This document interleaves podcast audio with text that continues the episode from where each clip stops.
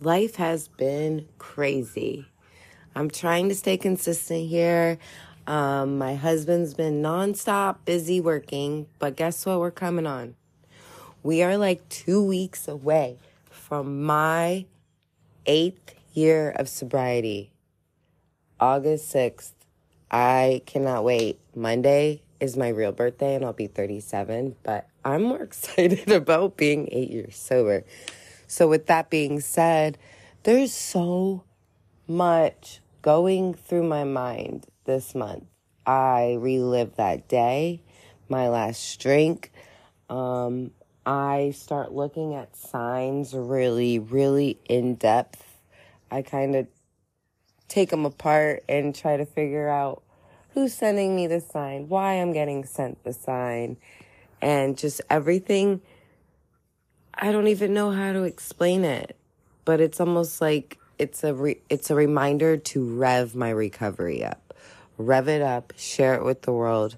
Well, I decided to take it to TikTok, and I told my story two days ago, and already half a million people have watched it, and literally thousands of people have congratulated me.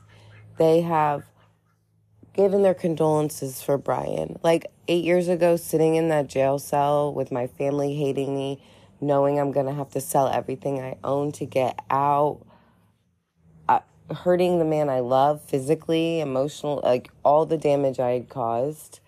I could never, ever in my wildest dreams imagine being told congratulations today. Like, we do recover. People do change. I was the town drunk. I was that girl that was like, they were like, oh yeah, Krista's here. And then like an hour and they'd be like, oh God, we forgot how she gets.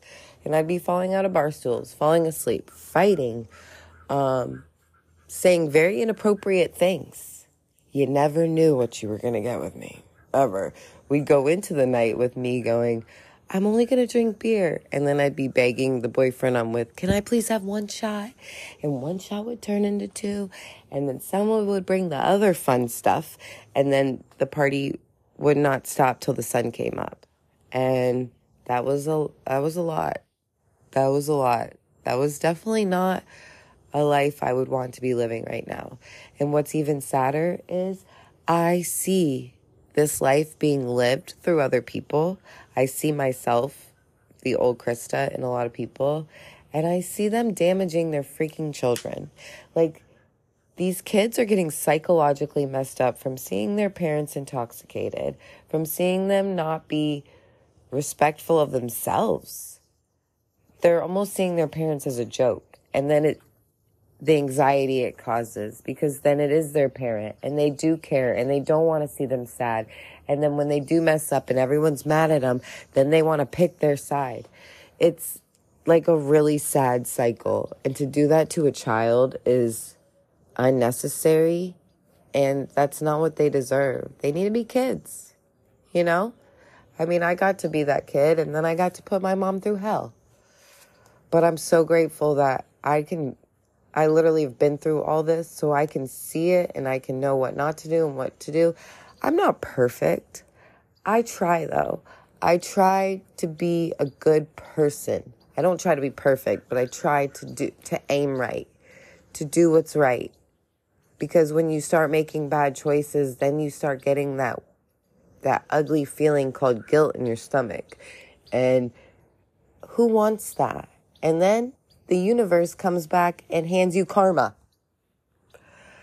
I just wanted to share a little of my thoughts. It's 7:56 in the morning on a Saturday. It's my first day without my kids all day and night. I'm having a date night with my husband. We're going to a concert and I can't wait to enjoy every moment without drinking if I was drinking during this, I would be obsessing right now on where I was going to get the alcohol, where we were going to have the drinks before the concert, how I was going to sneak drinks into the concert, what pills I needed. Like, I obsess over it. I would obsess over it. So, when I finally eliminated it out of my life, I eliminated that weird obsession. I don't know. This is just Krista talking in the morning. My my energy drink thoughts. So I hope this helps. I hope it if it's a sign for you. I don't know, but I hope y'all have a great day. And I'm going to get my husband on here to answer my questions so you guys can know what it's like to be with a recovering addict or li- what it's like living with an addict, loving an addict. We have all the answers.